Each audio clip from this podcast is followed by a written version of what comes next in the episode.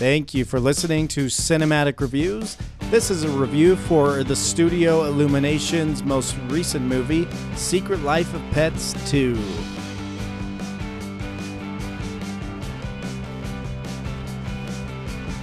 Secret Life of Pets 2. Yes, it is a sequel. If you haven't seen the first one, you might want to go before going to this movie, but I wouldn't say it's necessary. So if you're wondering if you should take your kids to go see Secret Life of Pets 2 and you're just going to be confused because it's a sequel, don't even worry about that. There's not enough there to tie into the previous movie that's it, it, it's just not going to cause you any trouble. So go for it.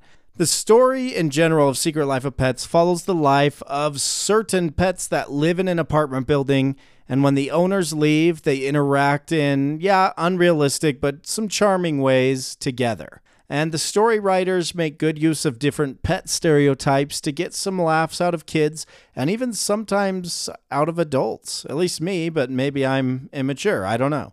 Our main lead is Max, who now happily with a brother, another dog, is living together and they're doing it harmoniously. So that is something that played into the last movie. So if you haven't seen that, you could see how that relationship builds up.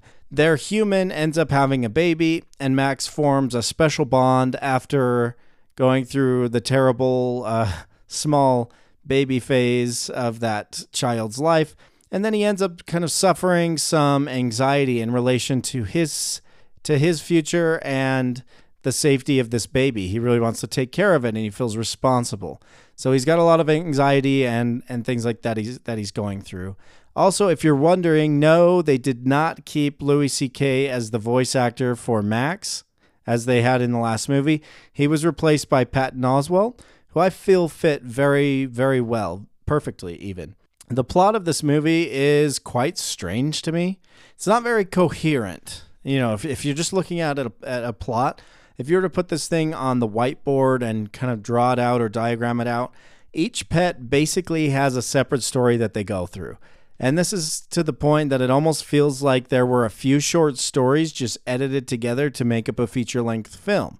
The stories do come together in the end, although it feels a little contrived or a little bit forced. And and that's I mean that's just my opinion, but I I do feel like uh, they they could have made the plot structure a little more cohesive and made each of the pets going goings on a little more relevant to each other. Hopefully that makes sense. I, I was able to take my girls to go see this movie. And I think there was a lot of joy in seeing them react to the silly humor and the pet quirks. And if you didn't know, my girls joined my wife in a lot of her cat rescue efforts. So a lot of times I'm at work doing my thing there you know, Chelsea's at home with the girls, and she does a lot of volunteer work for for rescuing cats specifically. And the girls get to tag along, and and it's something I'm really grateful for because they see someone doing a lot of good in the world, and you know they they see that uh, it's a good thing to dedicate time to doing good in this world. But uh, so that's kind of a random point, but it with her in these cat rescue efforts, they get very familiar with the animal world and so they get a lot of these little subtle things with the pets. And it was actually a lot funner to look over and watch the faces of my children as they're watching the movie than it was to just watch the movie itself. You know, that just that joy in watching their faces light up and how much they're cracking up at just really stupid things like a cow farting or whatever it is, you know, and and and yeah, there's some cheap jokes that are more for kids, but man, it's so it's so much fun to just watch your kids' eyes light up. So there is some of that to be had if you have children to take to this movie. Do I think the movie was all bad? Absolutely not. There are some great themes in the movie that I feel are relevant and applicable to adults as well.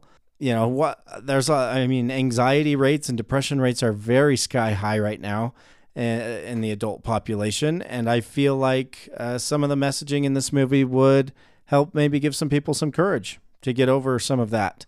There, there is some humor that I think adults will find enjoyable, and this is by no means the worst anim- animated movie this year. And if you're going to take your family to the movies, this isn't a bad choice at all.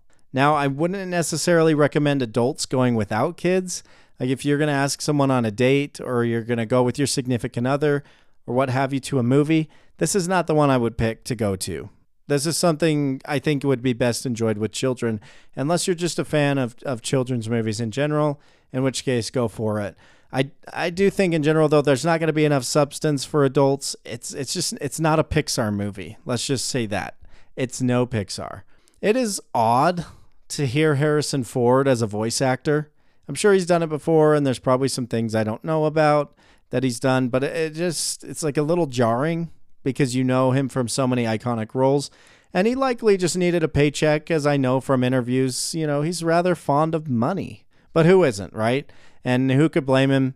And his voice really lent itself well to the role he plays. You know, he's he plays more of a mentor to the lead character than an actual lead character himself. But Harrison Ford's curmudgeony ways adds a nice bit of humor and gravity to the movie, I think. It's good to have him there. It isn't the worst from Illumination, and it isn't the best. It's somewhere in the upper middle ranking of their movies, I'd say. And if you take your kids, I think you'll have some fun. Go on discount day or catch the matinee to save a few dollars. It's not something you absolutely have to like make some definite plans to go see. But if you're in the mood for a movie, you're wondering what to take your kids to, this is a good option. But like I said, discount day or matinee. That's the way to go. It, it isn't worth more than that, but it is going to be fun. It's going to be fun for your kids, especially, and it's going to be fun for you to watch your kids have fun. And so I give Secret Life of Pets a C. And that's right, just a straight C. And just remember that C's get degrees. Hey, everybody, did you enjoy this movie review? If so, please take the time to review my podcast on iTunes using the link in the episode description. Also, be sure to follow me on Twitter at Cinematic. That's Cinematic with two T's to stay up to date on my latest content and other happenings. Thank you for listening. I see you at the movies.